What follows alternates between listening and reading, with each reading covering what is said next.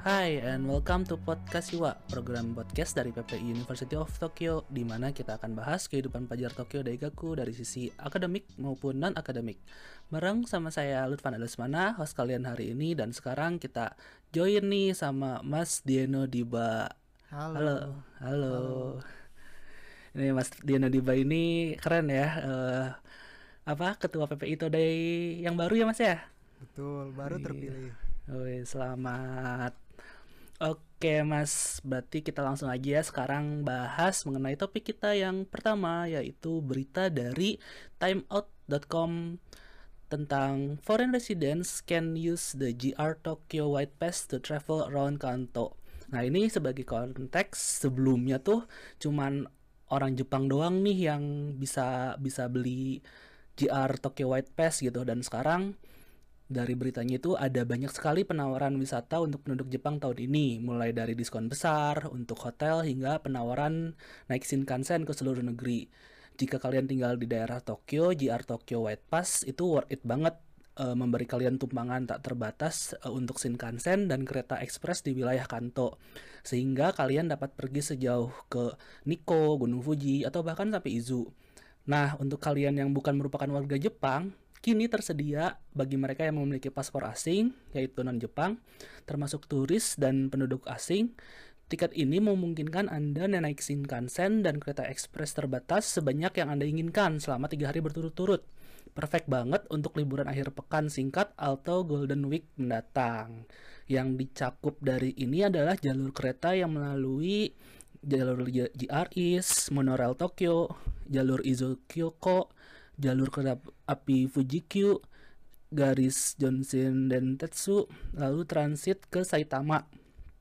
Nah, jalur kereta Tobu juga ter- terikut. Lalu Anda dapat membeli JR Tokyo White Pass di pusat pelayanan JR. Tiket masuknya seharga 10.180 yen untuk dewasa dan 5.090 yen untuk anak-anak. Oh ya, kalian juga harus membawa paspor untuk verifikasi ya. Nah, ini nih menarik nih Mas Dieno. Betul, menarik banget buat jalan-jalan apalagi kalau punya waktu liburan beberapa hari. Iya kan eh kalau yang tahun kemarin Mas Dieno udah sempat ngalamin Golden Week. Tahun kemarin udah Golden Week, Mm-mm, udah ngikut. Cuman Nah. nggak ke mana-mana karena kalau nggak salah tahun lalu tuh waktu Golden Week itu bener-bener lagi peak-peaknya tuh si COVID. Jadi, oh, lagi pas ya. mm-mm, kebetulan. Ya sayang sekali sih tapi kayaknya sih kalau untuk tahun ini mungkin kalau misalnya kita perginya nggak satu geng gitu ya kayaknya bisa kali ya berdua bertiga grup-grup kecil. Iya bisa sih, bener. Nah ini kalau dari wilayah Kanto sendiri nih eh, Mas Dieno eh, apa sih yang kira-kira pengen didatengin gitu? Kalau yang aku udah pernah tuh tahun lalu udah pernah ke Gunung Takao. Gunung Takao tuh bagus banget untuk eh, fall untuk momijian. Hmm. Kalau daerah-daerah lain paling Saitama tuh masih Kanto nggak sih mas? Hmm, masih masih harusnya. Masih ya. Pengen Hmm. tuh ke Saitama ada stadion kan nonton bola. Aku pengen juga ke situ. Oh iya, Olimpik ya, Olimpik ya. Olimpik tuh Saitama salah satu stadionnya juga sih. Oh, mantap. Mm-mm. Lalu selanjutnya mungkin eh, kalau wilayah Kanto itu ke daerah mana ya? Hmm, mana ya? Kanto tuh kalau ke bawah kanan tuh Chiba ya. Ya, ada di Chiba itu. Chiba tuh ada Disneyland bukan mas? Oh iya ya, bisa banget tuh pas Ah, ah. Golden Week kita cuman beli berapa tadi 10.000 yen Betul. tiga hari itu udah langsung tercover ya. Ha bener. Terus kalau teman-teman yang suka belanja tuh dilurusin lagi dari si Chiba tuh ada outlet yang apa ya satu tempat tuh kayak ada ratusan factory outlet gitu. Hmm. barang-barang branded. Kalau cewek-cewek mungkin ya suka belanja di situ pusatnya tuh. Kalau mau jalan-jalan mungkin nanti waktu eh, apa namanya Golden Week ada sale-sale gitu mungkin sih. Namanya Oh, Mitsui biasanya. Outlet Park kalau nggak salah. Oh, jadi biasanya ada ada kayak diskon gede-gedean gitu ya kayak Ah, kalau di hari besar terutama dia ngadain diskon gede-gedean tuh di toko-tokonya. Jadi Oh. rame banget sih emang, cuman nggak tahu nih ngeliat covid juga gimana. Cuman buat opsi yang suka belanja itu tempat pas banget sih. Hmm, menarik, menarik. Oke, menarik ya kalau misalnya teman-teman yang eh, kira-kira bingung Golden Week ke mana, misalnya di lab udah nggak ada kerjaan, udah santai, mungkin bisa jadi opsi nih untuk beli eh, Foreign Resident JR Pass. Hmm, Yes. Oke, lanjut mungkin kita karena mumpung ada ketua PPI-nya nih di episode pertama, kita bahas pastinya tentang PPI dong. Dari PPI itu sendiri, apa sih Mas sebenarnya urgensi atau kenapa PPI sendiri itu terbentuk PPI Todai gitu? Silahkan. Hmm, oke. Kalau aku pribadi menjawab kenapa PP itu harus ada, simpelnya kalau teman-teman yang dulu pernah S1 sekarang atau pernah kuliah di S1 kalau di kasusku tuh ada yang namanya istilahnya kayak paguyuban. Eh, paguyuban dari daerah A, paguyuban dari daerah B, biasanya gitu. Nah, semakin minoritas si orang si daerah itu di sebuah kampus, biasanya tuh paguyubannya semakin solid kalau yang aku lihat ya.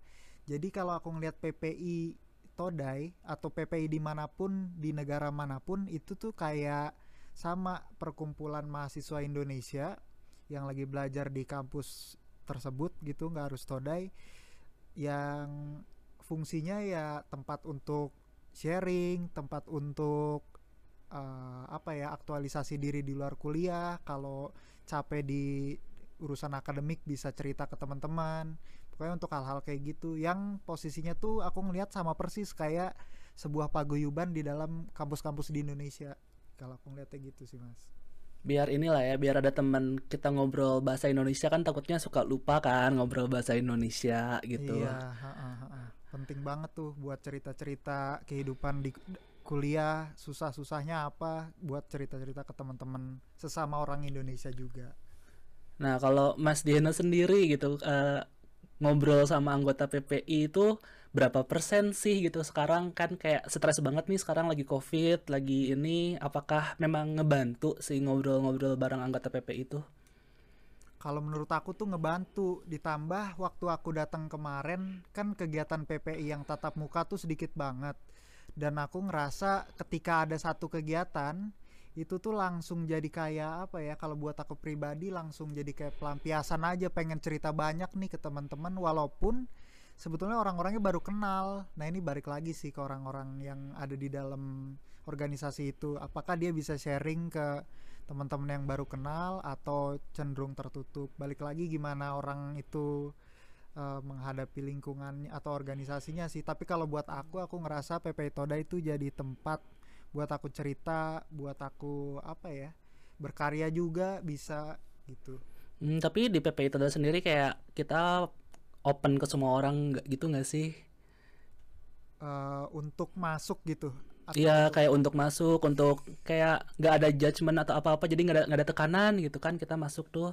Mm-mm, betul betul kita terbuka banget sih siapa pun yang ya terdaftar jadi mahasiswa ataupun bukan mahasiswa researcher juga bisa daftar S1, S2, S3 bisa daftar. Kita emang mewadahi banget sih kalau ada teman-teman yang pengen bergabung dan asik-asikan bareng sama kita gitu. Hmm, gitu ya.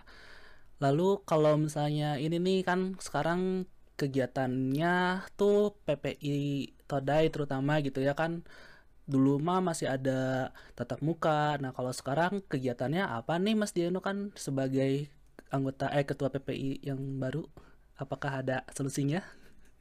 Kalau dari aku memang dari awal tuh aku ngeliat eh, satu tahun kepengurusan aku kan ke- aku akan ngejalanin satu tahun ke depan nih kemungkinan memang aku nggak banyak berharap sih keadaan kembali normal sejujurnya. Jadi dari awal tuh aku emang udah merencanakan banyak kegiatan yang sistemnya online. Kayak Hmm. kegiatan-kegiatan buat keakrabannya aku coba shifting ke ke Zoom meeting yang rutin, kemudian acara welcome party dan wisudaannya juga nanti Oh ya, welcome online. party. Welcome party kita BTW tadi baru beres ya. Rame banget tuh welcome party. Ah, ah, seru banget welcome party. Jadi emang kayak tadi aja welcome party walaupun online aku masih bisa ngerasain ada keakraban sih di antara kita walaupun Ya, so so so. terbatas layar banget, tapi ya at least that's the best we can do gitu di saat-saat Mm-mm. ini gitu sih Lalu eh, selain itu mungkin ke depannya apakah ada rencana-rencana eh, apa nih selain yang tadi kan welcome party terus Hmm, acara-acara yang itunya yang kira-kira bisa di-share? eh, banyak sih acara tuh sebetulnya. Eh, misalkan ada proker favorit PP Todai itu dari tahun ke tahun dinamain Todai Talk. Jadi Oh, Todai Talk ini adalah sebuah uh, seminar atau kalau jadi kayak kondisi sekarang istilahnya webinar.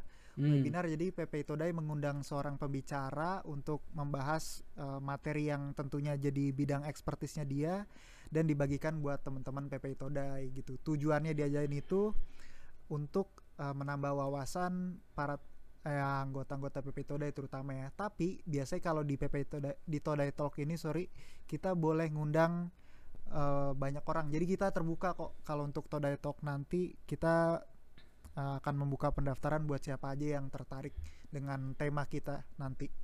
Gitu. Hmm. Selain Todai Talk juga ada kayak eh, salah satunya ini podcast.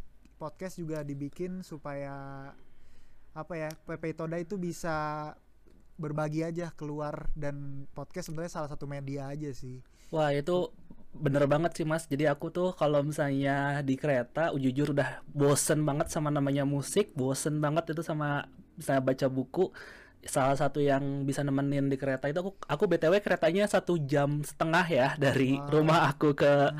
ke kampus itu kayak podcast itu salah satu yang menjadi solusi gitu nemenin aku. Oh, eh, aku dengerin podcast setengah jam. eh, selanjutnya eh, dengerin podcast yang lain, dengerin podcast lain. Jadi moodnya itu terbangun gitu, nyampe-nyampe di kampus. Mm-mm. Jadi mungkin kalau misalnya teman-teman yang ngedengerin ini itu cocok banget buat nemenin kalian kalau misalnya mau ke kampus. Dan BTW kita kayaknya sih bisa ya seminggu sekali kita upload ini gimana gimana dari pengurusnya sih nanti kita coba atur-atur biar Hmm. eh, minggu depan kita adain lagi Yes. gitu. Mm-mm. Karena podcast tuh emang bisa didengerin lagi ngapain aja sih ya. Jadi kita nggak perlu visual kan, jadi mata kita bisa lah sambil ngerjain apain aja. Cuman telinga kita bisa yang ngedengerin lah gitu. Iya, that's Walaupun it. sambil Bener santai. banget. Mm-mm. Oke, kalau gitu mungkin gitu dulu kali ya untuk untuk episode kita kali ini. Kalau misalnya kalian ada info atau pengen request nih ngebahas tentang sesuatu di konten podcast eh, kita podcast Siwa eh, podcast PPI University of Tokyo, bisa banget ya mention kita di Instagram. Eh, Instagram kita itu ada PPI Todai. Lalu kalau misalnya kalian misalnya udah join di grup lain kita, tinggal bilang aja, oh ya nanti eh, next episode bahas ini dong gitu. Nanti tinggal kita review dan kita bakal bahas. That's it. Eh, terima kasih Mas Diano. Mungkin nanti ke depannya juga kita bakal sering-sering barengan nih untuk untuk ngobrol-ngobrol gitu. Jadi kore-kara mau yoroshiku onegaishimasu. Yoroshiku onegaishimasu. Ja, eh, atsukare sama desta minasan. Sukare sama deshita. Ja, ja ne.